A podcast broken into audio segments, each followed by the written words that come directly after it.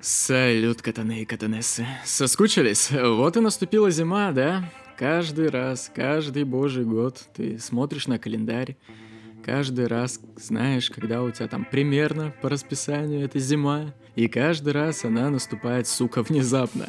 Не-не-не-не-не. Я знаю, я знаю, что среди вас точно есть те, для кого зима это самая любимая вдохновляющая пора. Это вот эти вот люди, которых хлебом не корми, дай медитативно час с лишним, по утрам лопатой снег поубирать.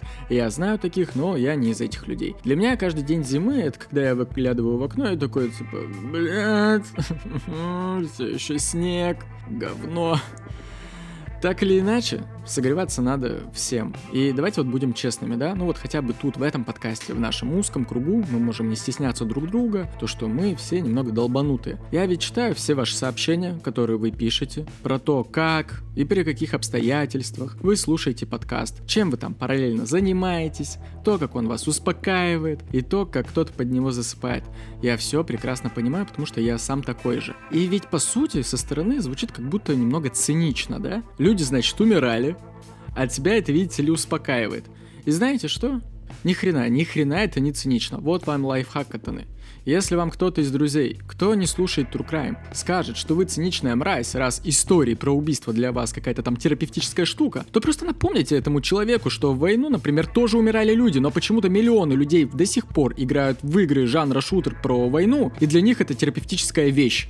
И, и никого это не смущает. Так что, так что отъебитесь уже от true crime а, пожалуйста. Мы не ебанулись, мы в порядке, нам тут хорошо. В этой жизни так э, каждый день происходит слишком много дерьма, на которое ты никак не можешь повлиять. И никак не можешь это контролировать. Сотни, сотни бесконтрольных событий в твоей жизни. А true crime истории — это такой пиздец в вакуумной капсуле. Прям как новогодний стеклянный шар с домиком внутри, который ты можешь потрясти, и пойдет снежок, ты держишь его в руках, ты его контролируешь, он согревает тебя. Поэтому, как бы странно это ни звучало, но True Crime действительно можно согреваться зимними вечерами.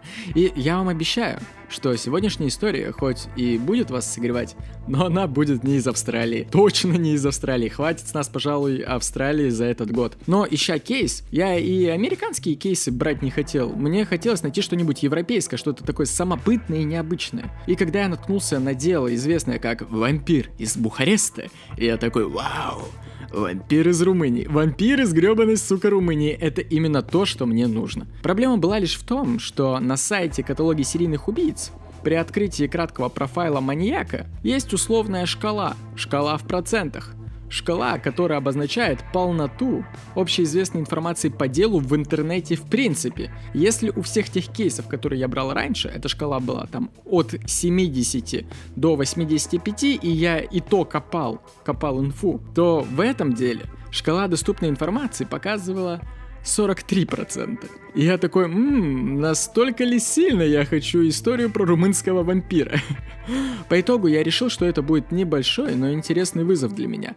И тут я бы без вас тоже, конечно, не справился. В момент, когда мне критически не хватало инфы, а ФБР в ноябре решили заблокировать все зеркала сайта The Library, котики с телеграм-канала пришли на помощь. Кто-то подкинул мне доступ к закрытой студенческой библиотеке Израиля. Внезапно, да? А кто-то помог купить чешской банковской картой некое приложение к диссертации, в которой содержалась часть информации по делу. Поэтому огромное спасибо вам. Без вас этот выпуск не был бы достаточно полным. Ну и давайте я уже расскажу вам наконец историю Иона Римару.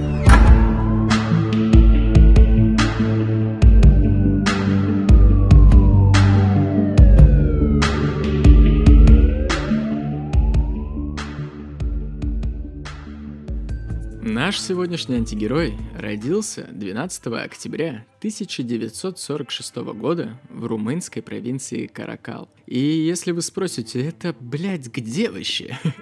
То я вам отвечу, что гугляя этот город, Википедия вам скажет, что население Каракала равно примерно населению Урюпинска, и что за всю историю города там родилось всего две известные личности. Первым был политический деятель конца 19 века, а второй — это наш мальчик по имени Йон Римару. И так как он родился в 46-м, в Румынии, то нетрудно догадаться, что его батя был бывший военный, потому что в те годы все мужики были военными, потому что сюрприз-сюрприз, как бы, ну, война. И если мы с вами, как обычно, знаем, что ничего хорошего обычно в семье вернувшихся с войны мужиков не происходит, то тут нужно отметить специфику румынской армии. Потому что румынская армия во время Второй мировой была такая интересная, что вот она пол войны воевала за гитлеровскую Германию, а вторую половину войны, а если быть точным, то с 44 года и вплоть до 47 воевала она за Советский Союз. И так как это не просто какие-то там пострелушки,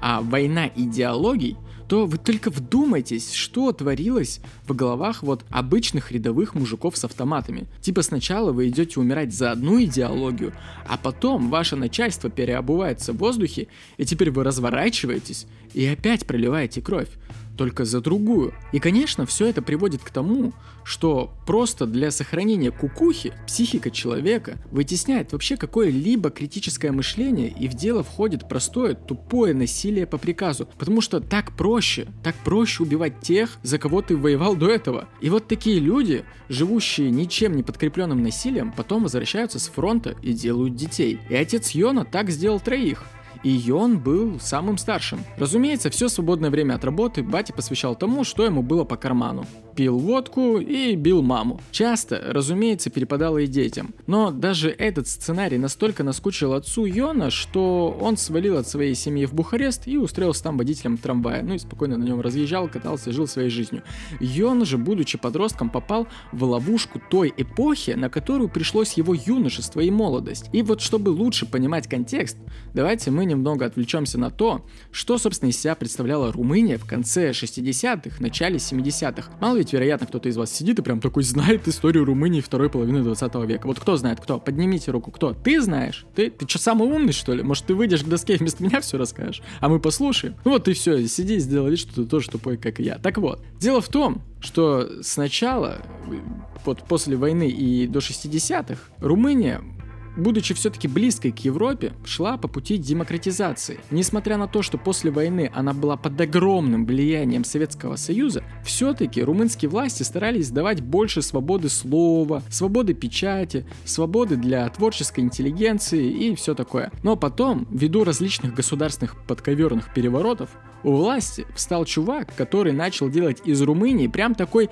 совок Савкович, только со своими приколдесами. Приколдес этот, кстати, звали Николай Чаушеску. Это, грубо говоря, такой тамошний генсек, который был, что интересно, не каким-то там просоветским и не был ставленником Кремля, но в совок стал погружать страну, съездив на экскурсию в такие крутые страны, как Монголия, Китай 70-х и Северная Корея. Это ведь, сука, именно те места, да, где следует черпать политическое вдохновение, когда ты самая большая европейская страна в Юго-Восточной Европе. В общем, посмотрел он там на шагающих азиатов, посмотрел, как они там обожают Ким Сена, узнает, что такое культ личности и такой «Вау! Вау! Хочу точно так же, как у этих азиатов, только у себя в Румынии». Ну и, собственно, что он делает? Разумеется, помимо закручивания всех гаек со всеми данными ранее демократическими плюшками, он, короче, такой «Запрещаю людям разводиться». Еще запрещаю предохраняться, и делать аборты. Теперь каждая баба, родившая 5 детей и более, получает субсидии. Если родила больше десятерых детей, то получает звание мать-героиня. А если вы пара, вам уже за трицон и у вас нет детей, то вы платите налог на то, что вы не натютекали государству отпрысков. Ну и как бы вот, ну вот что он ожидал? Еще раз, Просто представь, просто представь на секунду. Ты рождаешься в какой-никакой Европе. Рождаешься в то время, когда в соседних странах мелкой подступью уже начинает завариваться сексуальная революция. Это типа не родиться под Тулой. Ты типа в Бухаресте. Вам можно ездить на выходные хоть в Германию, хоть в Англию, если есть бабки, страна не закрыта. То есть вы не в вакууме. Ваши родители — это отбитые наглухо чуваки, которые пережили кровавую мясорубку, а потом им дали всякие демократические свободы и права ебать ебать все, что движется, а у вас еще нет интернета, а по телевизору пока еще не показывают такой веселой херни, как модный приговор, шоу пацанки и беременна в 16. И как бы ваше единственное развлекалово это ходить на дискотеке, слушать Роллинг Стоунс и трахаться на заднем сиденье батиного корыта, которую он пригнал с ФРГ. А тут приходит чувак и такой, все, пацаны, все, мы все забыли. Теперь мы пуританское общество с высокими нравами, ясненько? Ну и как бы к чему это привело? Да, поначалу было прикольно, когда по итогу 1967 года выяснилось, что по всей Румынии за год было зафиксировано всего 28 разводов. Просто 28. И это не из-за того, что люди внезапно полюбили друг друга. Годом ранее на это же население разводов было 26 тысяч. Просто теперь развестись было такой бюрократической отдухой, что люди продолжали жить вместе. Жена не могла уйти от мужа, который избивает ее, избивает ее детей, а муж мог спокойно идти потрахивать какую-нибудь соседку, вообще никак не беспокоясь, ведь жена от него никуда не уйдет. Причем ебать соседку он уходит без презерватива, потому что что? Потому что ввоз противозачаточных был запрещен. И соседка, разумеется, беременеет. Но так как муж все-таки не ее, она решает идти делать аборт в подвал соседнего дома, потому что аборты тоже запрещены.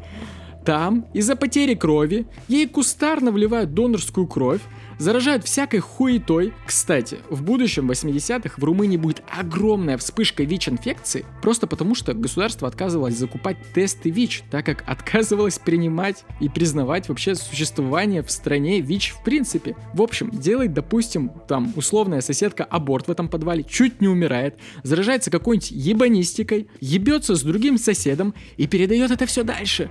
А если и не делает аборт, то подкидывает младенца под дверь приюта. И что происходит? Уже спустя пару лет вместе с демографией в стране повышается общий уровень бедности и количество беспризорников. Отличный, блядь, был план. Отличный просто, великолепный, доказывающий то, что ты не можешь просто взять и запретить людям трахаться. Но из-за того, что в стране были пуританские настроения, то, разумеется, ни о каком даже самом минимальном секс-просвете не то что у школьников, но и даже у молодежи не могло быть и речи. Все узнавали все на улице и друг с другом методом научного тыка. Так и познавал свою сексуальность наш Йон Римару, которого, как обычно, никто не научил общаться с девочками, но который жутко хотел тютекаться. И в связи с этим у него в школе случается жуткий скандал, когда кто-то выяснил, что Йон, будучи уже старшеклассником, имел сексуальные отношения с несовершеннолетней дочерью своего школьного учителя. Историю, разумеется, замяли, потому что, ну, социализм. И не в том смысле, что при социализме поощрялись подобные отношения, просто как-то особо не было принято выносить ссоры из избы. И хоть скандал и был, но каких-то пагубных последствий именно для Йона он не возымел. Мы до сих пор не знаем того, как проходили их отношения, потому что вскоре девочка умерла от сепсиса. Опять-таки, никаких уточнений касательно сепсиса чего именно нет. Но я могу предположить, что девочка пыталась все-таки сделать аборт в кустарных условиях, после чего умерла от осложнений. Но никто ничего не мог доказать и предъявить Йону хоть какие-то обвинения. Хотя различные источники утверждают, что половую жизнь Йон начал примерно лет с 15, свидетельств о каком-либо насилии с его стороны в то время нет, вероятно, у него действительно время от времени получалось заводить какие-то отношения с девочками, подростками помладше, ну или просто это все спекуляция, и та девочка школьного учителя, возраст которой на момент их отношений нигде не уточняется, была и впрямь его единственной. Тем не менее, с каждым годом своего полового взросления и созревания Ремару становился все более и более странным. В моих историях вы часто могли слышать об убийцах, у которых одним из корнем проблем было банальное непонимание того, как в принципе заводить какие-либо отношения с девушкой. Ну, то есть я имею в виду даже простой, обычный диалоговый контакт.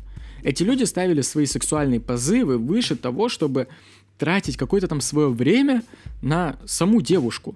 Девушка для них исключительно сексуальный объект и точка. И ведь это не какая-то там старая история, это ведь есть и сейчас, да?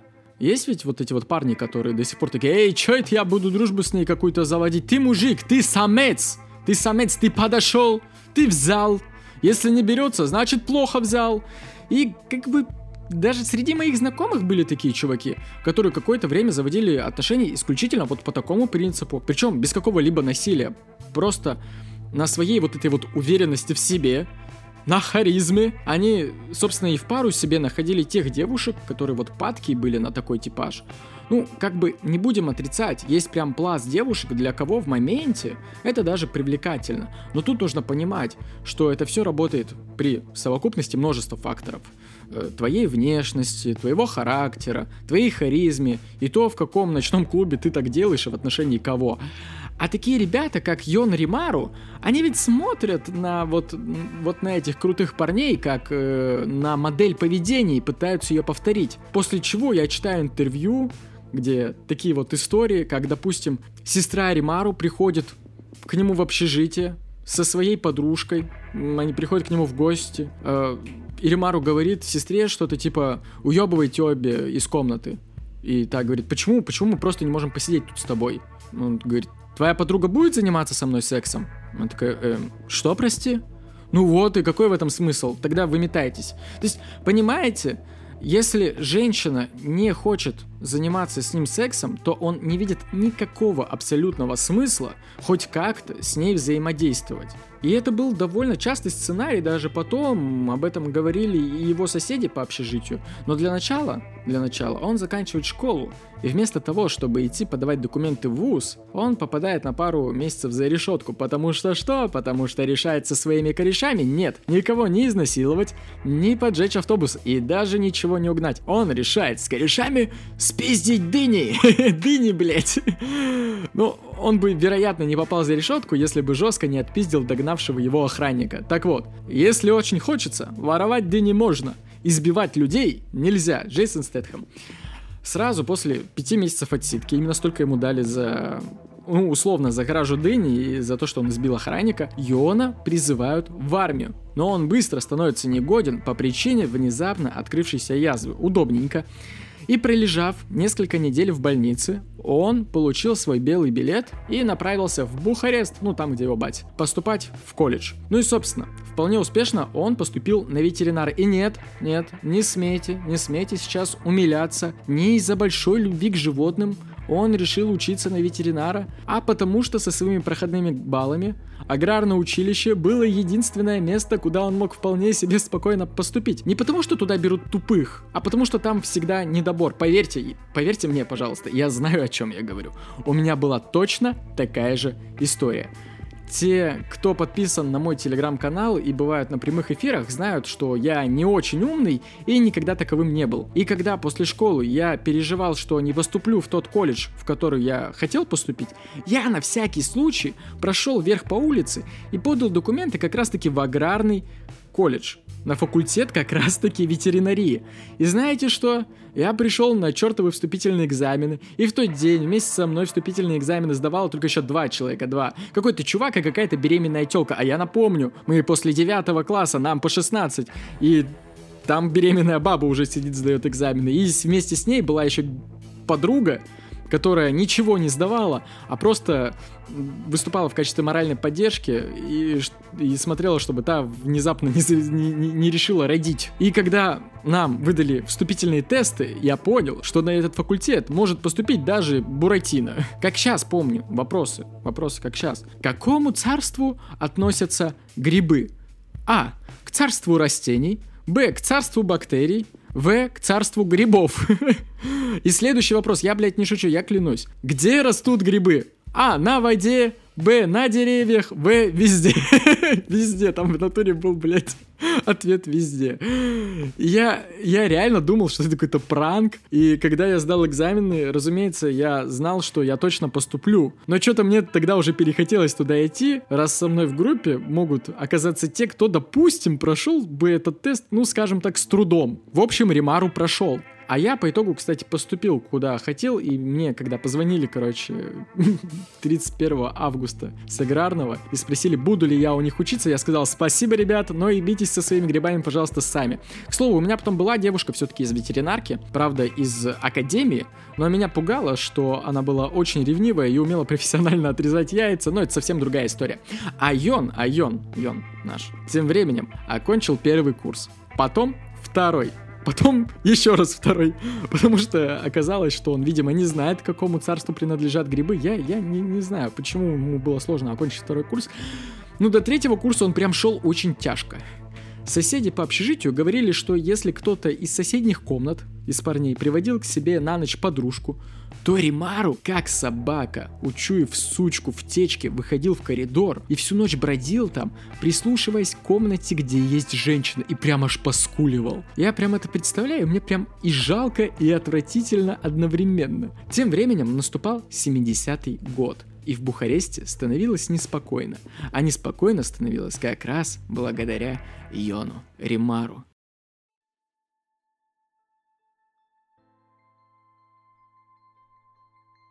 В ночь с 8 на 9 апреля 26-летняя официантка ресторана Баняса направлялась домой со смены. Это был третий час ночи. Впервые за последнюю неделю она позволила себе ехать домой на автобусе, ведь всю прошлую неделю ей приходилось тратить немалую часть и без того скромных чаевых на такси. Не потому, что ночью в Бухаресте были какие-то проблемы с автобусами, Просто неделю назад Елена заметила, что кто-то несколько ночей к ряду провожает ее взглядом от работы до дома. Она не могла точно определить, кто это был. Этот кто-то в одну ночь мог ехать с ней в автобусе, а на другую она чувствовала взгляд на своей спине только уже на улице, выйдя на остановке. Кто-то будто пытался выучить ее маршрут, ее график, ее привычки – по итогу, друзья по работе успокоили Елену, что, возможно, это все просто какая-то паранойя из-за стресса. И вот девушка уже покинула автобус на своей остановке. Пройдя чуть дальше по тротуару, покинув по дороге на секунду свет уличного фонаря, она ощутила одновременно несколько периодических тяжелых, но резких ударов на своем затылке и одновременно с этим несколько ударов ножом. Это не поддавалось никакой логике. Кому? Кому? Зачем? У нее нечего брать, ее незачем грабить, она точно не тот человек, который стоит того, чтобы ее выслеживали. Но тень, которая только что напала со спины, уже схватила Елену за волосы и подмышки и потащила в переулок, пока Елену разрывала чудовищная боль от ударов, и она пыталась держать руками голову, заткнув именно живые удары. Одновременно было нанесено столько увечий, что тело, мозг и руки терялись, куда прикладывать ладони в первую очередь. Повредила ли тень что-то жизненно важное, или я просто умру от чертовой потери крови? А тень продолжала тащить Елену во двор, до которого девушка и так сама планировала дойти, ведь она живет там. Ничего не оставалось, кроме как пытаться звать на помощь. Соседи были без особого энтузиазма, но кто-то из них все-таки открыл окно. Тень замешкалась. Последнее, что она увидела, это лицо напавшего мужчины, который на секунду склонился над ней, пока она лежа пыталась не потерять сознание. «Эй, эй, ты уже умерла?» – вопросительно прошептало лицо после чего тень быстрым шагом покинула двор. Соседи найдут девушку в тяжелом состоянии. Следующие 24 часа она проведет в коме после чего умрет от черепно-мозговой травмы вследствие трех ударов в левую теменную часть головы. Вскрытие не покажет признаков какого-либо сексуального насилия, и хоть личные вещи девушки были не тронуты, полиция предполагаемым мотивом выберет ограбление. Орудие убийства также не будет установлено. Понятно ли, что это какая-то палка, которая оставляет следы 15 на 7 сантиметров? Несколько соседей скажут, что видели силуэт нападавшего, но из-за темного времени суток нельзя было точно определить даже тип одежды, примерный возраст и то, какое было орудие убийства. Расследование зайдет в тупик, и все спишут на неудавшуюся попытку охоты на женскую сумочку. И буквально меньше чем через два месяца в том же участке произойдет другое нападение, которое до сих пор мне кажется максимально абсурдным. Поверьте, если бы жертва не выжила, ни один, мать его, Пуаро не догадался бы, как оно там на самом деле было. Я обычно не прошу так делать, но вот вы прямо сейчас попробуйте поставить себя на место жертвы, чтобы осознать весь сюр. Женщина, замужняя, мать дочери, работает официанткой допоздна в ресторане «Тушнат». Имя женщины – Флорика Марку.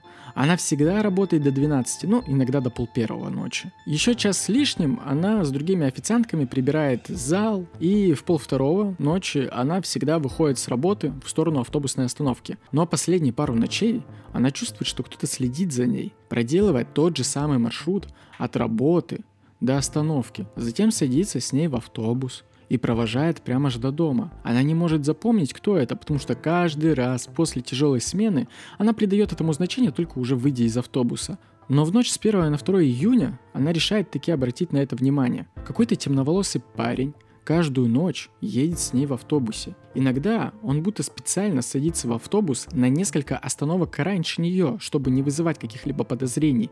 А когда автобус доезжает до ее остановки, он вроде как уходит в противоположном направлении и растворяется в темноте. Но она все равно чувствует на себе его взгляд. Что ему нужно? В ту ночь тревога взяла свое, и Флорика решила переиграть парня, проверить свою теорию. Она выходит на середине своего маршрута и пересаживается на другой автобус. Темноволосый парень остается ехать в первом автобусе.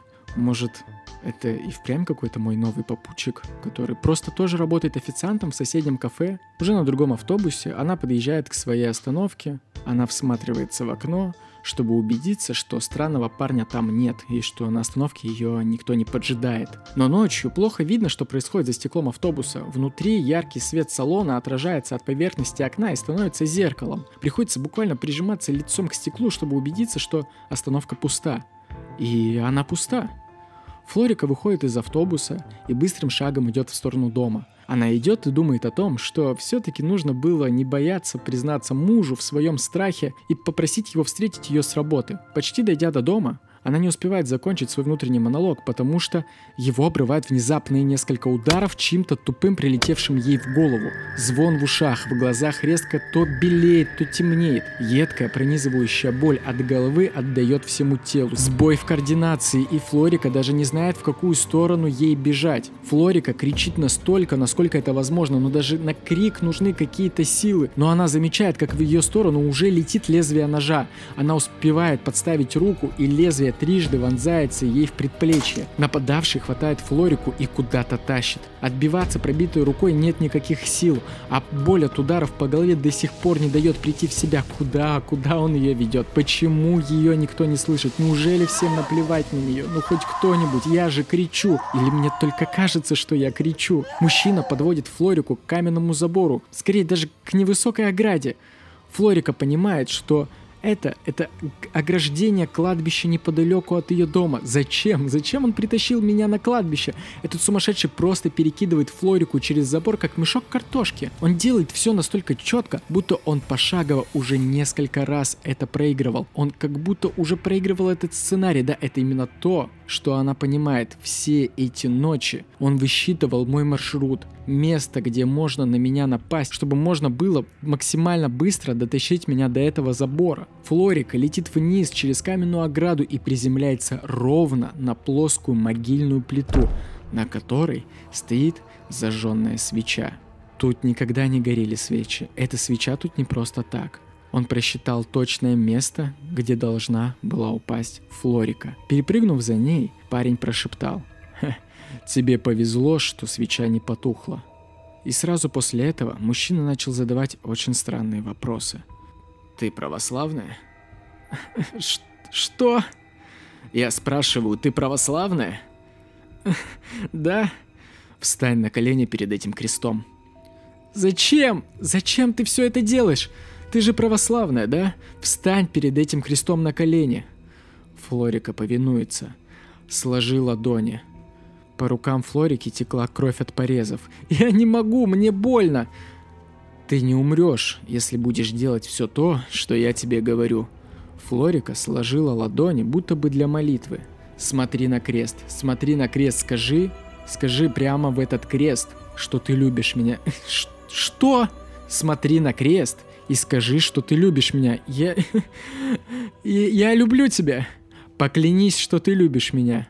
Я, я, я, я клянусь, что я люблю тебя. Поклянись, что ты выйдешь за меня замуж. Ну, но у меня уже есть муж. Но ты только что поклялась на кресте, что ты любишь меня. Значит, и муж твой уже не муж. И ты поклянешься, что выйдешь за меня. Я, я, я клянусь, я клянусь, я выйду за тебя. Теперь раздевайся. После того, как Флорика сняла с себя всю одежду, Парень насилует ее на могильном камне перед крестом. Не бойся. Ты теперь моя невеста, и я не дам тебе умереть. Мужчина прикладывается ртом области ножевых ранений и сначала слизывает с руки всю кровь, а потом буквально присасывается к ранениям. После чего в ходе изнасилования он оставляет свои укусы на ее щеке и левом бедре. Закончив, он разрешает ей одеться. И... и что теперь? Теперь я провожу тебя домой. А завтра мы встретимся на этом же самом месте, и ты выйдешь за меня замуж. После этого жених с невестой вышли из кладбища, и тут происходит классика Трукрайма. На ночной, пустой и тихой проезжей части появляется спасательный грузовик. Будто бы сам Господь такой, так, я не благословляю этот брак, и я посылаю этот грузовик прямо вам. Если бы въезд на кладбище был бы шире, я уверен, Иисус послал бы грузовик прямо туда. Разумеется, Флорика на тот момент не думала о том, что логичнее, конечно, дать привести себя до дома, а там позвонить в полицию и выловить засранца на следующий день, вот когда он придет на второе свидание. Флорике просто хотелось спастись, и она бросается под ебаный грузовик, который тормозит в последний момент, сажает бедную женщину к себе в салон и отвозит в полицейский участок. И он, разумеется, убегает во свояси. А когда Флорику и так, казалось бы, вместо скорой отвозят почему-то сначала в полицию, хотя, блядь, может быть, мы сначала повезем ее в больницу, а копы уже потом приедут туда, потому что, ну, как бы, черепно-мозговая травма, три ножевых, и изнасилование, come on. Но нет, почему-то они решают, что крутая идея ехать сразу в участок. Но вместо помощи ее рассказу никто не верит. Ее отправляют в больничку. Правда, не в обычную, а в психиатрическую. Социализм! Вот так вот, вот так вот охуенно прокатилась Флорика на автобусе от работы до дома. Причем там ведь даже думать не надо, Флорика сама по себе ходячее доказательство нападения. Но ей никто не верит, а она ведь даже не проститутка. Она официантка. Не все проститутки официантки, но все официантки проститутки. Ебать ты мизогоничка. Ну и, собственно, почему никто не придал значения ее показаниям? Хотя, казалось бы, вот же, меньше двух месяцев назад. Тоже нападение на официантку, тоже ночью, тоже тупым предметом, тоже с ножом, только без свадебной церемонии. И то только потому, что в первый раз нападавшего спугнули. Короче, тот же самый модус, а они в глаза долбятся. А все очень просто, потому что у нас в Румынии, видите ли, маньяков нет. Нет, у нас тут, у нас тут социализм. У нас нет маньяков, нет спида, нету геев, а только светлое будущее и соседи молдаване. Последний серийный убийца, которого они признавали, был ебаный граф, мать его, Дракула. Как его там? Влад Цепиш. Он же в натуре маньяком был. Он ведь там... Это самое... Чё, чё он там делал? у меня просто... Просто у меня пробел в истории всякого древнего дерьма, и по этой части у нас Авель. Авель! Чё делал граф Дракула? Ну, Цепиш, если что, это не фамилия, а прозвище Влада Третьего Бессараба, которое переводится не иначе, как «колосажатель». Я полагаю, я уже ответила на вопрос, был ли он маньяком, верно? Да ладно, если серьезно, вот был ли маньяком, например, Петр I? Да, наш славный государь-император Петр I, схватив предполагаемого любовника своей жены, после ужасных пыток велел посадить его на кол, в результате чего тот мучился 14 часов, причем царицы не давали отворачиваться и по распоряжению Петра заставляли смотреть на его мучения. Как тебе такое, Илон Маск? Ну хорошо, отбросив лишние манипуляции. Ну, несомненно, с точки зрения нашего с вами времени, Влад может считаться военным преступником и серийным убийцей, и уж точно психопатом. По классике жанра в его детстве были травмирующие события, которые могли повлиять на его характер, как, кстати, у Петра Первого. Венгры отрубили отцу Влада голову, а его брата ослепили раскаленной кочергой, после чего похоронили заживо. Одним из первых проявлений кровожадности Дракулы стала так называемая пасхальная казнь бояр, когда бояре, предавшие его отца и брата, были приглашены на пир в честь Пасхи, и буквально за праздничным столом им были зачитаны смертный приговор, после чего всех быстренько посадили на кол. Можете представить их лица в этот момент? Ну, как бы то ни было, это событие свидетельствует об одном – Дракула определенно обладал чувством юмора. Казнь посажением на кол стала его фишечкой, его, так сказать, любимой экзекуции. Вот, например, после сражения Влада с одним из местных царьков, все мужчины, взятые в плен, а также все мирные жители, не успевшие оббежать, были посажены на кол без разбора в поле и возрасте. Причем женщинам к груди привязывали младенцев, а сам Дракула, по легенде, восседал при этом за столом, общаясь с казненными, как с гостями, вкушая пищу и выпивку. Так он поступал и с попадавшими в плен подданными турецкого султана, чьим непримиримым врагом являлся. Однако надо сказать, что зверства османов не особенно уступали распиаренным пыткам Дракулы, а иногда даже и превосходили их. Просто Влад прекрасно понимал, что в борьбе с турками нужно активно применять тактику устрашения. Отсюда и все эти ужасные слухи, ну, вероятно, не беспочвенные. Проварки людей заживо в кипятке, жарку на свином сале и прочие кулинарные радости. Но в целом к чему я клоню? Большинство его действий совершалось в соответствии с этикой того времени. В родной Румынии за сопротивление интервентам он вообще многими считается национальным героем. Влад Дракула погиб в сражении с турками в 1476 году. При этом большинство легенд о безумном психопате Дракуле появились еще при его жизни, судя по всему, по заказу многочисленных недоброжелателей, заимевших зуб на неспокойного соседа-ортодокса. Вот, например, немецкий автор, его современник, сочинил о нем целую поэму, ну, якобы со слов очевидцев, сочно перечисляя, какие зверства творил Дракула в своем правлении. Снимал с людей кожу, посыпая раны солью, топил в нечистотах, приказывал вбивать гвозди в глаза и уши, травил людей с собаками, волочил за конями, заставлял мужей есть груди еще живой жены и, конечно же, сажал на кол всех без разбора, при этом совершая трапезу и макая хлеб в кровь несчастных. Епископ Рангани писал о нем, что, находясь в заключении в один из периодов своей жизни, Дракула ловил мышей и сажал их на обструганные щепки, как на колье. Но что на 99% является полетом фантазии, и никаких других доказательств, кроме как чьи-то заявления в средневековом твиттере, просто не существует. Конечно, такая личность вряд ли бы оставила равнодушным любого драматурга, мечтающего о карьере в сфере викторианской литературы, в том числе и некого Брэма Стокера – Первоначально действие романа должно было происходить не в Трансильвании, а в Штирии, это в Австрии. Но тут Стокеру попалась история про графа Дракулу. И так уж ему понравилось это прозвище, что в переводе с румынского означает «дьявол», что называется «понеслась». Парень совсем пропал. Хотя на самом деле прозвище отцу Влада было дано совсем по другой, гораздо более прозаической причине. Просто он состоял в рыцарском ордене дракона, а дракон по-румынски звучит точно так же – Дракул. В итоге весь мир знает графа Дракулу не как румынского полководца, а как вампира, восстающего по ночам из своего гроба и пьющего кровь из лебяжьих шеек трепещущих юных девиц. Тяжело выговорить. А с другой стороны, ну может оно и к лучшему? Иначе кем бы мы наряжались на Хэллоуин? Ну, не Франкенштейном же и не Гитлером в самом-то деле. Вообще, конечно, Брэм Стокер красавчик. Мало того, что он один из первых, кто массово популяризовал маньяка в культуре, так еще и сделал это не прям в лоб, а просто в качестве отсылок. Я, знаете, вообще люблю такое кино. Я уже говорил в телеграм-канале, что я обожаю фильм Ларса фон Триера «Дом, который построил Джек» из-за десятков отсылок к реальным кейсам, но при этом вот с оригинальной историей. И когда ты любитель именно такого узкого жанра, у тебя всегда проблема с тем, чтобы тебе посмотреть. Сейчас так много фильмов и сериалов на стриминговых сервисах, посвященных именно историям известных маньяков, типа Банди Тейпс, Монстр Даймер, про Гейси еще был. И это вот все немножко не то. Там ты уже знаешь всю историю. И мне это не так интересно на самом деле. Я люблю именно такие гнетущие, закрученные детективные триллеры, как у Дэвида Финчера. Ну, чтобы просто в них можно было улавливать отсылки реальным кейсам. Последнее из такого я могу вспомнить «Каштанового человечка», которого мы обсуждали летом на эфире. 5.32 – офигенный казахский детектив, в основе которого множество кейсов из России и Казахстана 90-х. Ну и, конечно же, метод.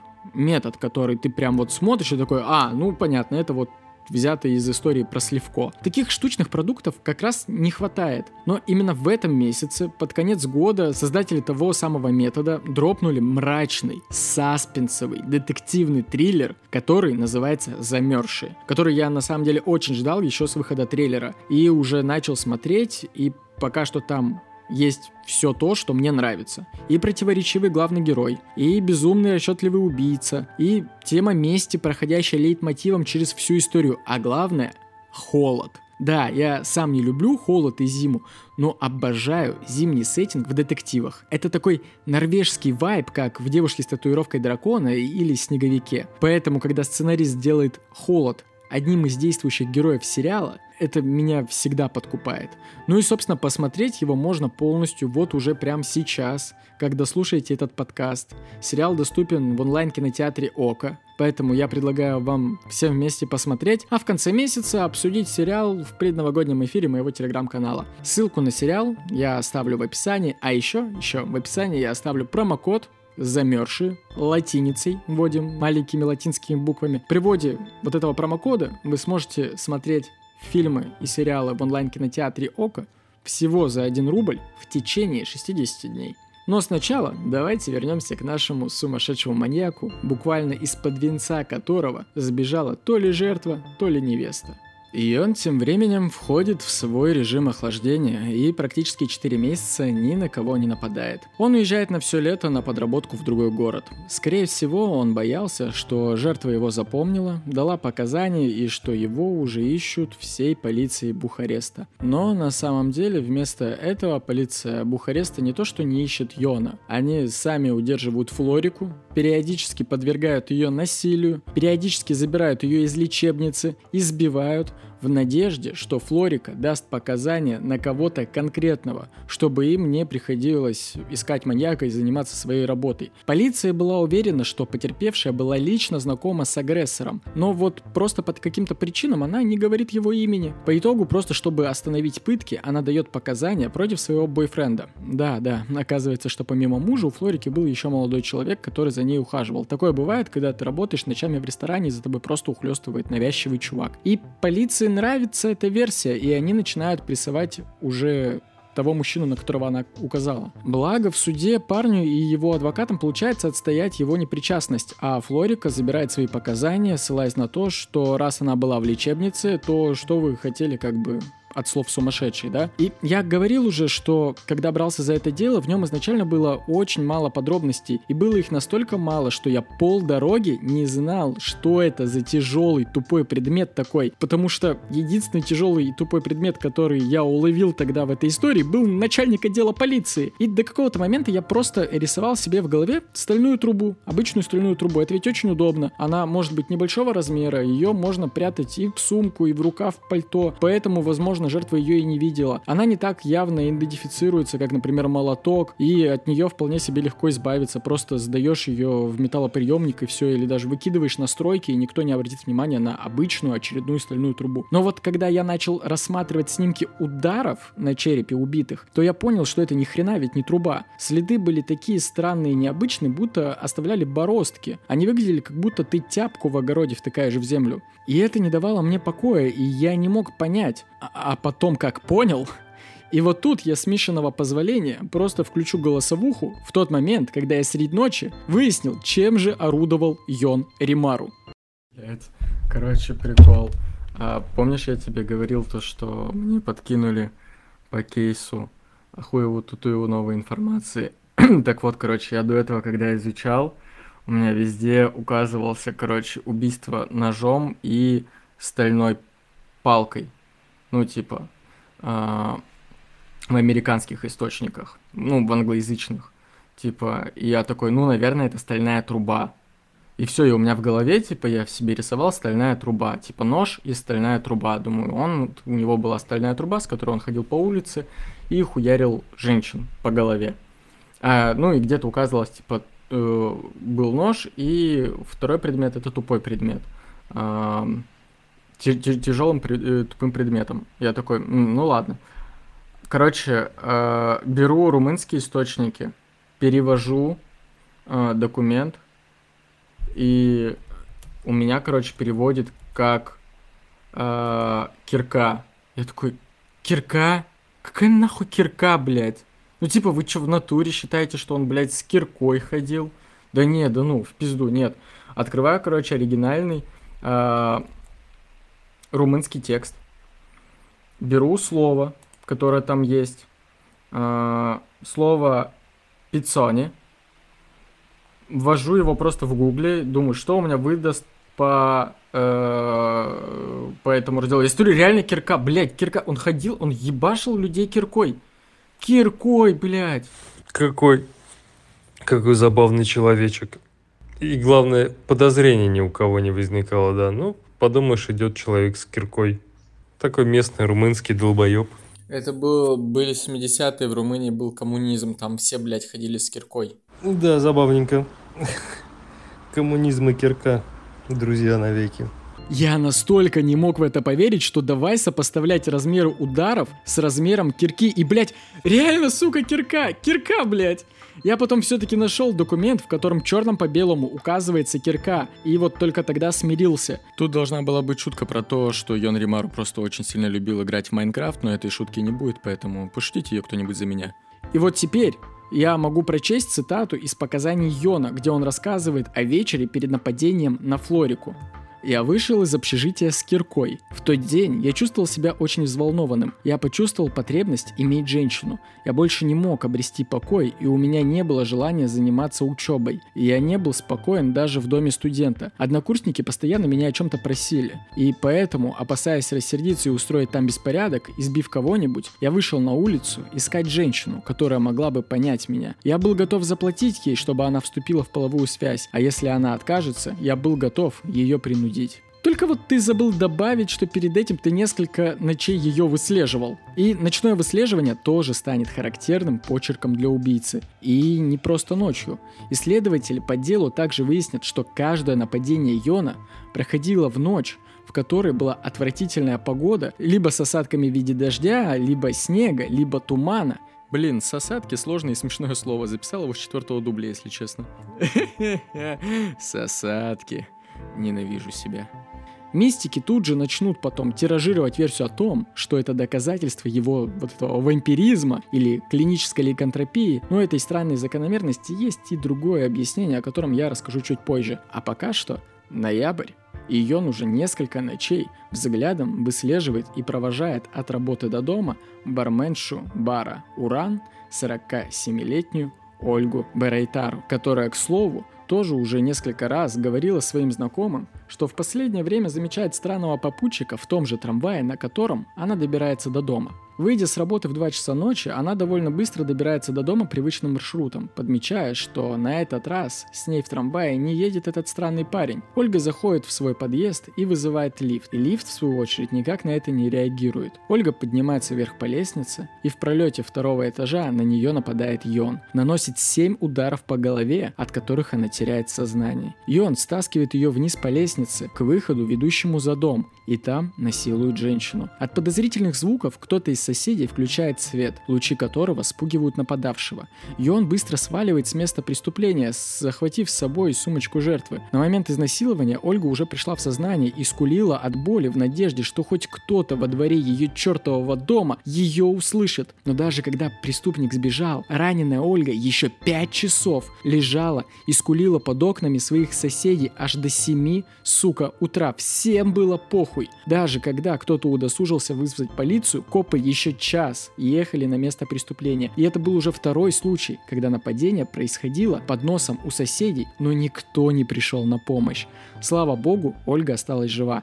И даже после того, когда она смогла дать общее описание убийцы копам, и даже ее коллеги в баре подтвердили, что, мол, да, такой человек тусовался у них какое-то время, копы такие, м окей, нам похуй.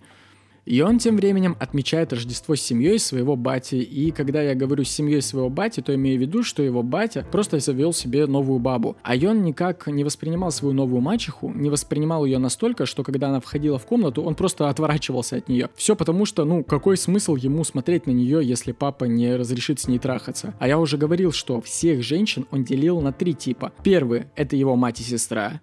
Вторые – это тех, кого в теории можно изнасиловать. И третьи – это неинтересные женщины. Ну и, собственно, в ночь с 17 на 18 февраля шел дождь. А значит, что он решил посвятить свое время интересной для него Элизабетой Флорея, официантка ресторана «Вулкан», которая в 3 часа ночи возвращалась с работы. В автобус она садится со своими коллегами по работе, и это была довольно безопасная для нее атмосфера, но прямого автобуса до ее дома просто не существует, поэтому ей приходилось пересаживаться на другой автобус, и Йон это знал. Йон, который, сука, настолько выучил ее тайминги, что не тратит время, чтобы следить за ней прямо вот от работы, а сразу же едет и ждет ее в автобусе, на который она обычно пересаживается.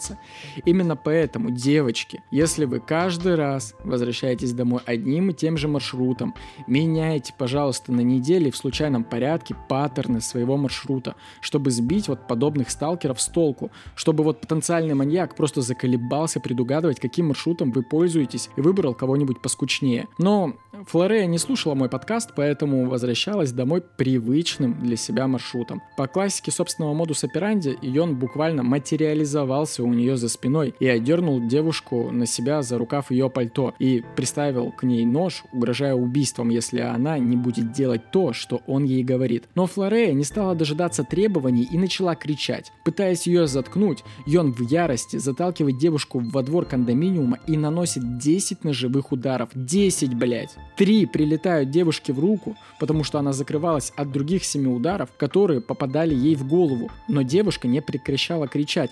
И, о боже, соседи этого дома все-таки отреагировали на крик и включили свет в своих окнах и заставили Йона сбежать. Это, конечно, прогресс со стороны соседей, но никто из них так до сих пор и не вышел, чтобы ей помочь, или хотя бы узнать, нужна ли ей какая-нибудь помощь. Кто-то из соседей просто вызвал полицию и скорую. Флорея 17 дней проведет в больнице, но останется в живых. И что самое интересное, буквально за ночь до этого произошло такое же нападение с тем же почерком, только с тупым предметом вместо ножа. Видимо, Йон иногда чередовал орудие своего нападения. В тот раз девушку тоже спасли соседи, и он просто точно так же скрылся с места нападения, прихватив сумочку э, с небольшим количеством денег. И того, что мы имеем? Мы имеем множество нападений на официанток в одном и том же городе, с одним и тем же почерком. Причем выжившие жертвы в своих показаниях четко указывают на сексуальный мотив преступника, но полиция такая, какой маньяк?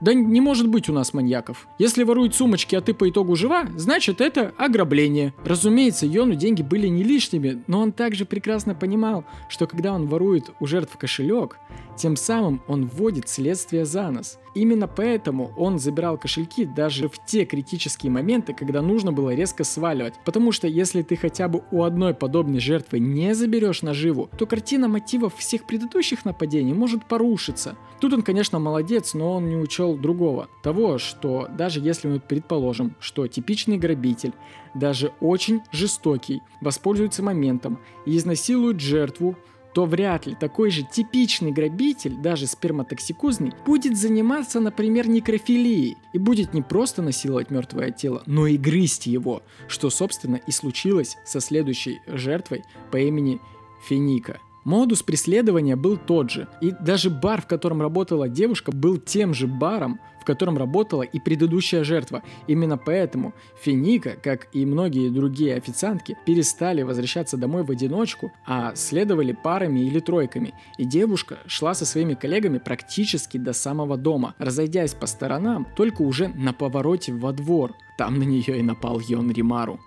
Он наносит ей множественные оглушающие удары киркой по голове, срывает с нее одежду и насилует ее на мартовском снегу между заборами двух дворов. После нескольких неудачных нападений Йон с жадностью голодного зверя содрал с девушки юбку, разорвав на ней пояс, подвязки и трусики, которые после найдут рядом с жертвой – Жадность и похоть Йона была настолько огромна, что он оставил глубокие следы укусов на груди и бедрах жертвы. И что самое стрёмное, экспертиза покажет, что когда Йон насиловал девушку, она была уже мертва. На это укажут отсутствие повреждений на стенках влагалища, свойственных для насильственного полового акта. Тело найдут только утром. Мужчина, вышедший убирать снег, обнаружит мертвую финику под 10-сантиметровым слоем этого самого снега, который шел прошлой ночью. Эксперты Румынии впервые используют метод снятия отпечатков зубов с тела жертвы. Они используют альгинат, это жидкое вещество, которое затвердевает на воздухе, перед этим заполнив нужные экспертам полости, после чего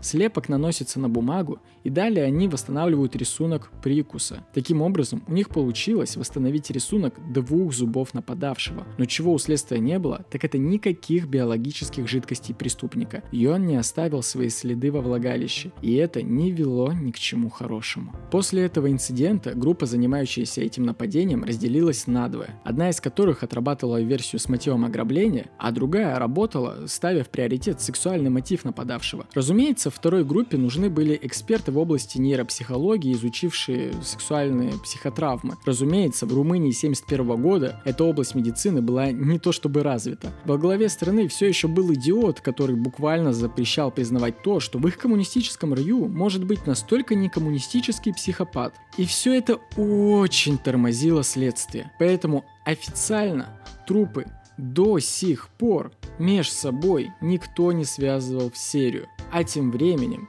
это ужасное убийство для Йона было наконец тем самым удачным опытом, к которому он так долго шел в череде своих неудачных попыток. Он наконец смог сделать все то, что замышлял, в том темпе, в котором он хотел, и в той последовательности. А главное, ему никто не мешал, и ему не приходилось бежать. Он в буквальном смысле распробовал плоть жертвы, и это означало только то, что он не видел никаких причин не повторить это снова – до этого он пробовал угрожать и запугивать, уводить жертву на кладбище и прочее. Но оказалось, что главный секрет успеха был в кирке, который нужно было сразу, без лишних прелюдий, забивать ту, кого он только лишь мог возжелать. Но мы не забываем о том, что несмотря на свои отклонения, Йон вдобавок ко всему был не просто сексуальным маньяком и психопатом, но еще и нарциссом. Да, и он любил себя и не любил никого другого. Он действительно считал себя привлекательным. И как многие нарциссы, он считал, что если женщина не отвечает ему взаимностью, то все это бабий заговор. И разумеется, после последнего убийства, сам факт убийства как-то естественным образом вытеснился в голове Йона, и осталось там только то, что недавно он неплохо потрахался на снегу с одной рыженькой официанткой, которая особо-то и не сопротивлялась. И при исполненной уверенностью в себе, Йон Римару абсолютно бестактно, в духе самого нелепого альфача, подкатывает к очередной красотке и делает это настолько нелепо и самоуверенно, что она не просто отказывает ему, а буквально смеется в его самовлюбленное ебало. Ого, это она зря. Да что эта сука себе позволяет? У нее есть вагина, а я красавчик. И она смеет отказывать мне? Чтобы вы понимали, Йон реально подкатывал к девушкам в духе «Привет, красотка, твоей маме взять не нужен?» Нет, не нужен. Ну и отлично, потому что я хотел просто выебать тебя без всяких обязательств. В общем, буквально разъяренный на весь женский пол в принципе, уже на следующую ночь Римару по старой схеме нападает на 35-летнюю официантку Георгицу Попа, оглушив женщину киркой. Он наносит ей в сумме 48 ударов киркой и ножом. Он в ярости перерезает ей трахею и протыкает ей груди – он наносит удары лезвием даже по влагалищу. Он нарочно фиксируется на всех первичных и вторичных половых признаках, истязая их как только может. Возбудившись от проделанного, он разрывает руками одежду, белье, чулки и подвязки с такой силой, что отдельные части гардероба будут висеть на ветках дерева на высоте полутора метров от земли. Насилуя труп, он будет не просто кусать девушку, он буквально отгрызет и проглотит части ее груди и внешних губ влагалища. Закончив, он, разумеется, прихватит деньги и часы жертвы. Но он был настолько перевозбужден, что в этот раз он оставит такие следы своей спермы на теле и одежде жертвы. Сказать, что копы охуели, увидев тело, это не сказать ничего. Они думали, что жесть была месяц назад, но настоящая жесть лежала перед ними сейчас. Убитая и изнасилованная ночью в грозу под проливным дождем. Именно из-за грозы и ливня никто не слышал и не мешал Римару в осуществлении его фантазий. И хоть дождь не смыл сперму, но это все еще был 71 год, и теста ДНК еще не было. Максимум, что могли установить копы, это группу крови. Полиция, наконец, все-таки не смогла игнорировать очевидное и связала это убийство с телом, найденным месяц назад. Но потом, все-таки подняв дела за прошлый год, они таки смогли подвязать и остальные нападения. К тому же в сжатой ладони жертвы были найдены два мужских каштановых волоса, что также указывало на описание темноволосого мужчины в более ранних нападениях. Ну и как это обычно бывает в странах с не самым адекватным режимом, у них всегда две крайности. Либо полное игнорирование и отрицание проблемы, либо блять, а давайте замутим супероперацию по поимке преступника. Выведем сотни патрульных машин, десятки сотрудников под прикрытием будут день и ночь ходить туда и сюда, типа возвращаясь с работы, поставим на уши всех водителей общественного транспорта, всех барменов, всех официанток и дворников. И назовем это все операция Орель, ну или Стервятник. Вообще у меня в разных источниках разное название этой операции, потому что американцы для своих статей переводят с румынского на английский, а ты потом переводишь английского, и получается вообще какая-то дичь. У меня вот э, напрямую в переводе с румынского вообще получилась операция цапля. Цапля, и это забавно. Орел. Стервятник. Цапля. Звучит как значки из мультика про Джеки Чана. Но на самом деле не так важно, как называлась операция. Важнее то, что пока улицы Бухареста патрулировали 100 машин и 40 мотоциклов, и все были в повышенной готовности, Римару ложится в больницу и ни на кого не нападает. А ложится он туда, потому что при нападении сильно режет себе палец, и тот никак не проходит. Несмотря на то, что всем больницам была дана разнарядка о том, чтобы сообщать полиции о всех пациентах с ножевыми ранениями, врачи этого не всегда делали, и я даже могу предположить почему. Потому что вы запретили людям разводиться, и каждый день в больнице заваливаются по 2-3 человека с бытовыми порезами кухонным ножом. Врачи уже даже внимания на это не обращают. Тем не менее, чуть больше недели Римару пробудет в больнице, потому что из-за осложнения раны у него ухудшилось состояние здоровья. И что забавно, когда батя Римару пришел навестить сына, тот попросил забрать с общаги вещи и постирать их. И когда батя постирал вещи, вернулся к сыну и спросил, а почему они все в крови? И он такой, ну я, короче, это, я бабу трахал, а она не очень-то была и за. И батя такой, а, ну же за. и все, и на этом они разошлись. Ну, ну и, собственно, когда он вышел таки из больницы, поправив свое здоровье, он уже был в курсе, что все официантки города держатся на стреме и что на него уже объявлена буквально охота. И нет, это не заставляет его остановиться, и он просто решает немного сменить тактику и перестать фиксироваться только лишь на официантках. Больше никакого долгого выслеживания и заучивания маршрутов, потому что копы 24 на 7 продолжают патрулировать улицы и останавливать всех мужчин, похожих на сталкеров. И Йона даже тоже останавливали. Его останавливали, обыскивали, ничего не нашли и отпустили. Благодаря этому Йон понял, в каких районах сосредоточены силы полиции и просто пошел охотиться в менее популярные районы. Единственную привычку, которую он наставил при себе, это охотиться во время осадков. И вот тут я прошу обратить внимание на даты нападений и до безумия сократившийся интервал. В ночь с 1 на 2 мая Римару средь ночи подходит к девушке по имени Стана и просто хватает ее рукой между ног. Это было так тупо на самом деле.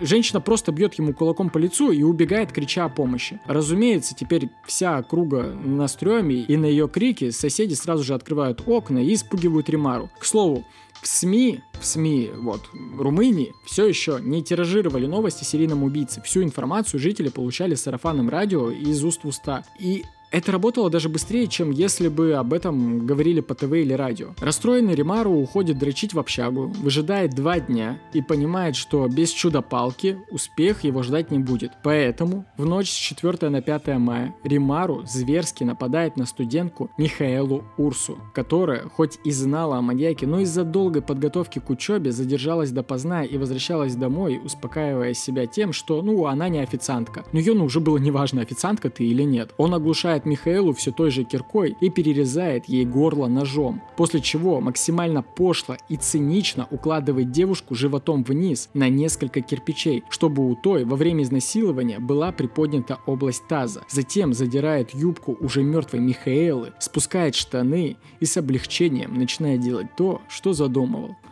Но и тут судьба злодейка не дает ему нормально кончить, потому что Римару слышит, как через э, этот двор кто-то возвращается с работы в сторону своего дома, и он лишь успевает натянуть штаны, забрать орудие убийства и перемахнуть через забор. Что интересно, свидетельница, идя ночью домой, даже не заметит лежащий на кирпичах труп Михаэлы. Свидетельница обратит на нее внимание только утром, когда, придя домой, увидит кровь на подошве и задастся вопросом, ну, где это я на нее так вляпалась-то? Фотографии с этого циничного убийства, да и другие фотки я оставлю в телеграм-канале, поэтому не забываем подписываться на телеграм-канал.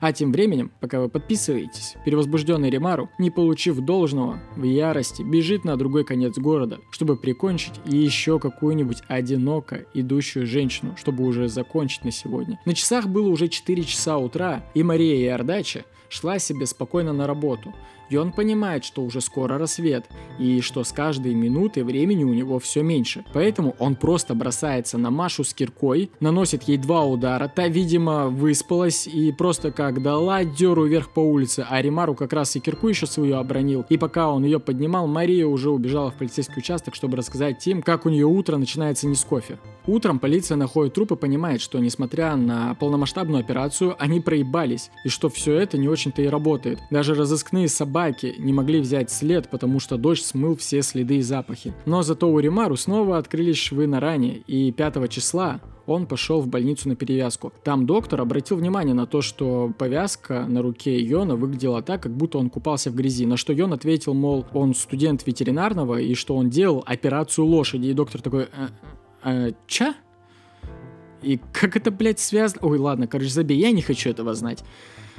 После перевязки Йон решил долго не затягивать и вернуться к охоте. К тому же он теперь понял, что теоретически он успевает напасть аж на двух женщин за ночь. Поэтому уже в эту ночь ночной сторож встревоженно выходит на улицу, услышав крики девушки, которая была ему известна. Он сразу понял, что это была Виорика. Она всегда в это время возвращалась с работы. Выйдя во двор, сторож видит лежащую на земле девушку с пробитой головой и парня, пытающегося перебраться через забор с ее сумкой и зачем-то с ее зонтиком. Поняв Поняв, что это все не очень удобно, Римару, увидев сторожа, выбрасывает вещи девушки, а сам, расстроенный очередной неудачей, бежит в другую часть города. Виорика по итогу выживет, хоть и пролежит несколько месяцев в коме. Но, выйдя из нее, она сможет найти фотографию Йона из огромного числа подобных мужчин, подобных фотографий, которые ей покажут следователи. Но мы пока вернемся в тот вечер, когда раздосадованный Римару бежит по городу в надежде убить и изнасиловать еще хоть кого-нибудь. Стоя на остановке, женщина по имени Елена спрашивает Римару, который час, и с этого момента ее день вообще не задался от слова совсем. Не получив ответа, она отворачивается от Йона и получает киркой по голове.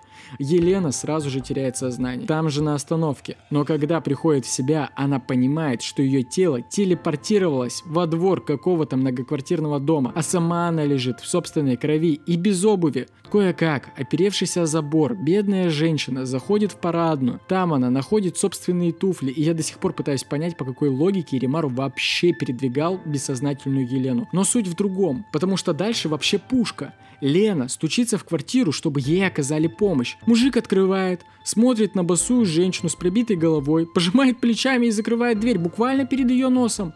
Лена стучится в другую квартиру.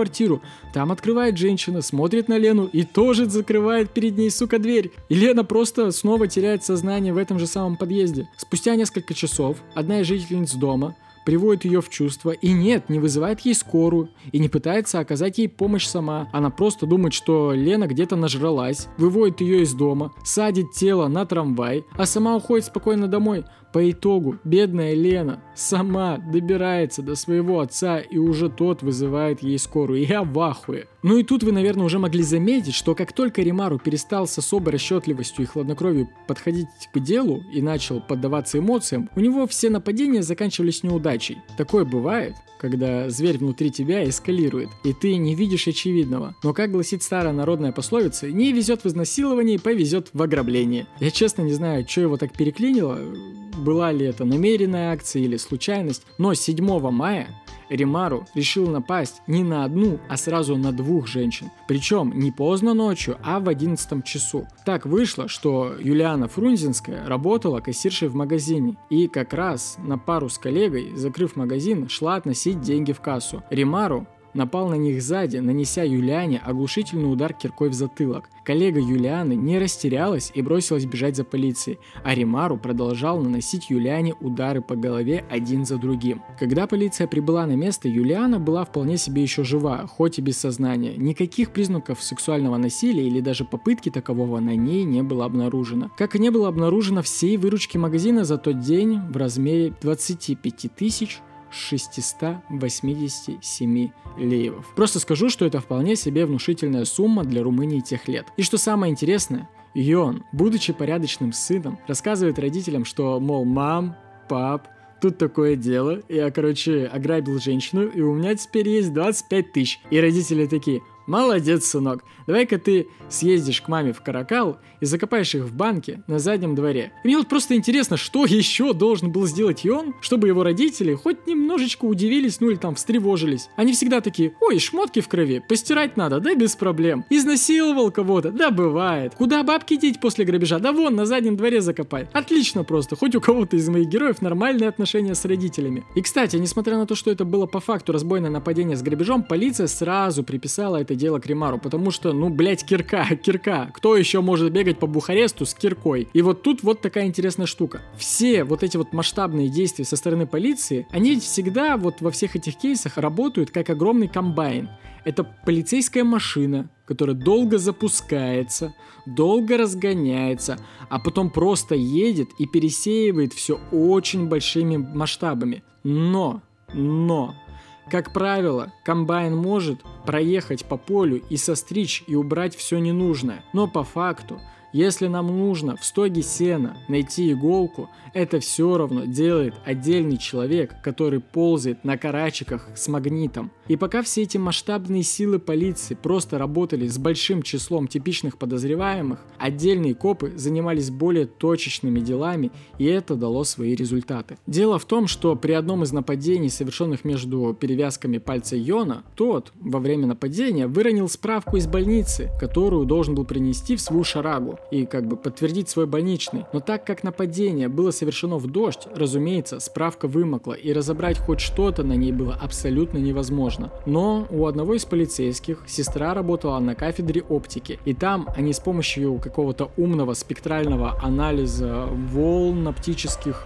смогли таки разобрать название Бухарестская студенческая больница. И часть из номера пациента. В номере справки стояли цифры 4 и 6. И тут понеслась. Полицейский следователь пошел в больницу и нашел 187 уведомлений, в которых в нужных местах содержались цифры 4 и 6. Из них 17 не были отнесены в деканат. Из этих 17 убрали девушек, а среди тех парней, кто остался, отсекли парней, кто не подходил по росту, комплекции и цвету волос. В общем, оставался лишь Йон Римару, который настолько подходил под описание не только внешне, но и по характеристике, взятые у преподавателей и студентов, что у следователя не оставалось никаких сомнений, что это он и что его нужно брать. Пока Римару находился на парах, да-да, он все-таки туда иногда ходил, полиция вошла в его комнату в общежитии и нашли даже то, что не планировали. У него буквально под кроватью в сумке или лежали орудия убийства, замотанные в красное полотенце. Он даже не парился, чтобы хранить свою кирку и нож где-то в тайнике на улице. Плюс ко всему была найдена еще и непостиранная одежда со следами крови и, разумеется, дневник. Куда ж без дневника-то? Но, к сожалению, там не было таких красочных описаний, как, например, в истории Уэсли Алана Дода, который я делал в Мишен, хэллоуинский выпуск. Но зато в этом дневнике были буквально перечислены совершенные им нападения, удачные и неудачные, а также отдельным списком он вел перечисление всех вещей, которые выронил во время каждой из охот. Одной из таких вещей, к слову, была и справка. Полиция не стала идти задерживать Йона в Шарагу, а стали дожидаться его в комнате. И пока ждали, как раз поспрашивали у соседей, как Римару проводит свои вечера, и соседи сказали, что вообще не ебут, потому что практически каждую ночь Йон куда-то уходит прямо до самого утра. Когда Римару вернулся и увидел, что возле его комнаты стоят полицейские, он вел себя спокойно, но как только те начали проводить при нем обыск, он начал бросаться на полицейских с кулаками и был довольно быстро усмирен. Находившись под следствием, Йон не был сговорчивым и не очень-то хотел рассказывать о своих нападениях, поэтому следователи решили зайти со стороны родителей. Несколько раз они вызывали мать и отца Римару на допрос, и в какой-то момент они не выдержали и рассказали про деньги на заднем дворе своего дома. Немного посидев в камере, пока велось досудебное следствие, Йон понял, что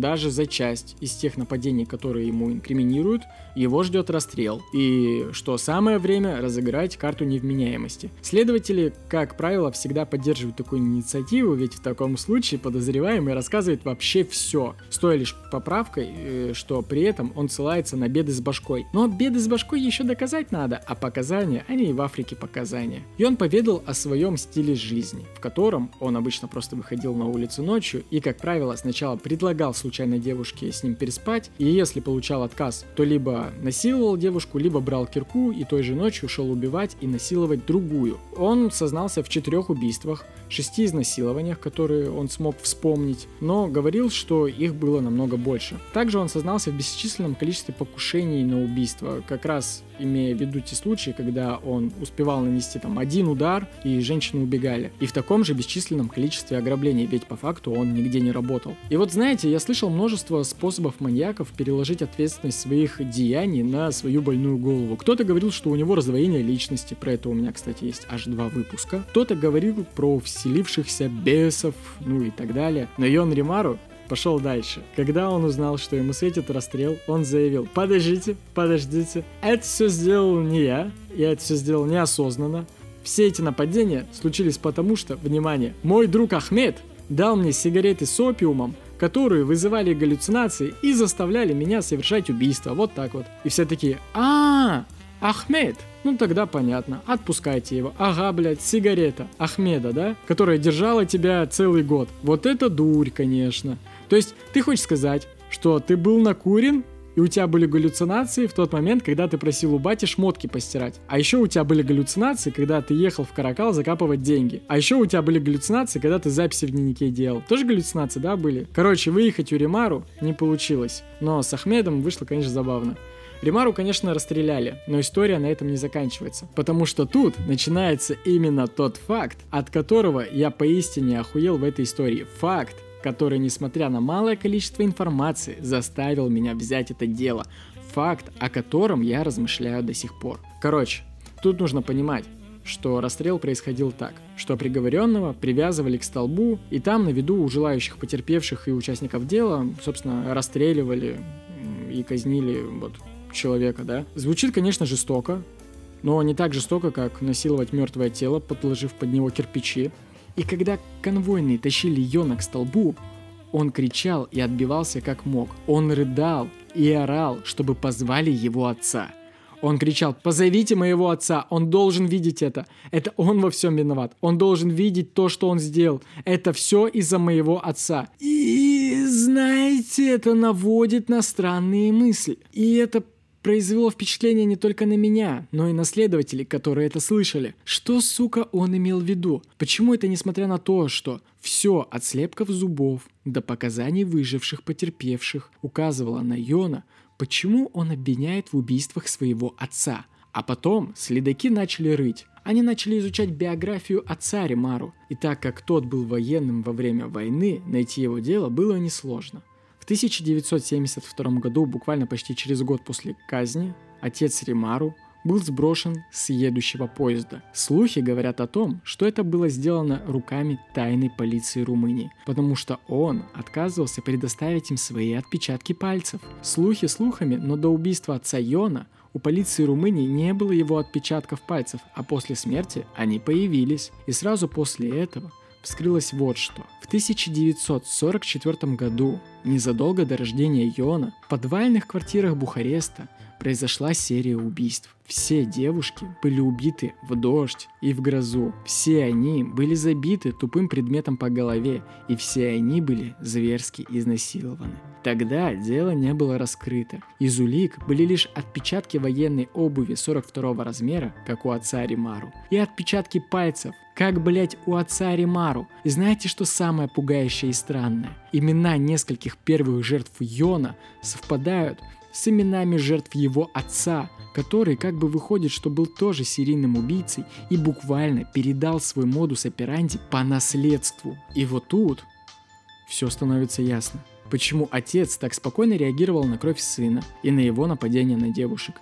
Да он буквально научил пиздюка тому, как, кого и в какое время лучше убивать, если тебе не дают бабы – это просто невероятно. Отец Йона буквально воспитал серийного убийцу. И когда он понял, что полиция выходит и на него, то решает либо сам сброситься с поезда, либо падает с него в ходе борьбы в тамбуре. И эта история заставляет задуматься, есть ли ген маньяка передающийся по наследству, или это можно воспитать в каждом. Как по мне, тут сработала совокупность врожденной предрасположенности Йона к насилию, которую можно было бы перевоспитать в детстве или пустить в какое-нибудь другое русло, и воспитание его отца. Все это смешалось в коктейль, который мы теперь зовем никак иначе, как «Вампир из Бухареста».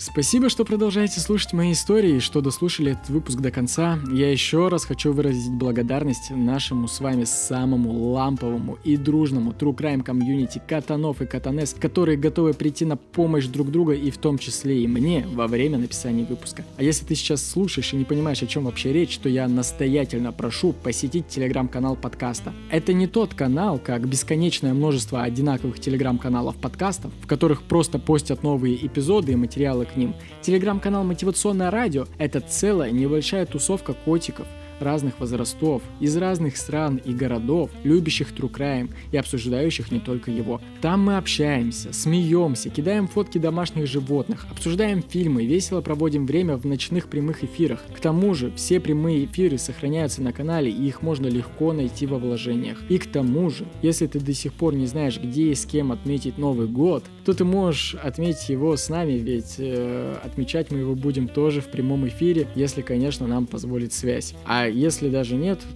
то при канале есть чат, в котором я всегда на связи, когда у меня под рукой есть телефон. Заходи, Пиши, делись впечатлениями, смотри фотографии с места убийств Йона Римару, принимай участие в ивентах, в которых иногда можно бесплатно получить бонусный эпизод. А, кстати, про бонусный эпизод. Если ты еще не подписан на Boosty или ВК Донат, то буквально за стоимость двойной шавухи тебе будут доступны выпуски на много часов вперед. К тому же, Новый выпуск Boosty я сяду делать сразу вот после этого кейса, так что он должен успеть выйти еще даже в этом году. Ну а если ты и на Boosty подписан, но все равно хочешь оставить чаевые за этот выпуск, то сделать это можно либо в сервисе онлайн чаевых Cloud Tips, буквально в пару нажатий. Там же можно оставить сопроводительное письмо к чаевым. Или если ты из другой страны, то можно также зайти на страничку Boosty. Там есть созданная копилочка, куда принимаются платежи из заграничных карт. Мы все проверяли, все работает. Каждая ваша бонусная подписка и каждое ваше пожертвование – это жизнь этого подкаста, которая буквально держится на плечах катанов-спонсоров. Спасибо вам за поддержку. Благодаря вам я могу купить к Новому году не только вкусный сыр себе, но и своим кошкам. Они, кстати, вам тоже очень благодарны. Ну, а если ты такой же бомж, как и я, но тебе все-таки хочется поддержать подкаст, то и это можно сделать. Достаточно лишь оставить свой отзыв в iTunes, и это поднимет мой подкаст чуть выше в чартах, и о подкасте узнает еще больше котиков. Благодаря такому несложному действию мы с вами общими усилиями за год увеличили прослушивание подкаста практически в 10 раз. Это ли не настоящая магия комьюнити? В общем, всех жду обниматься в телеграм-канале, ну и мы с вами, разумеется, скоро услышимся. Берегите себя.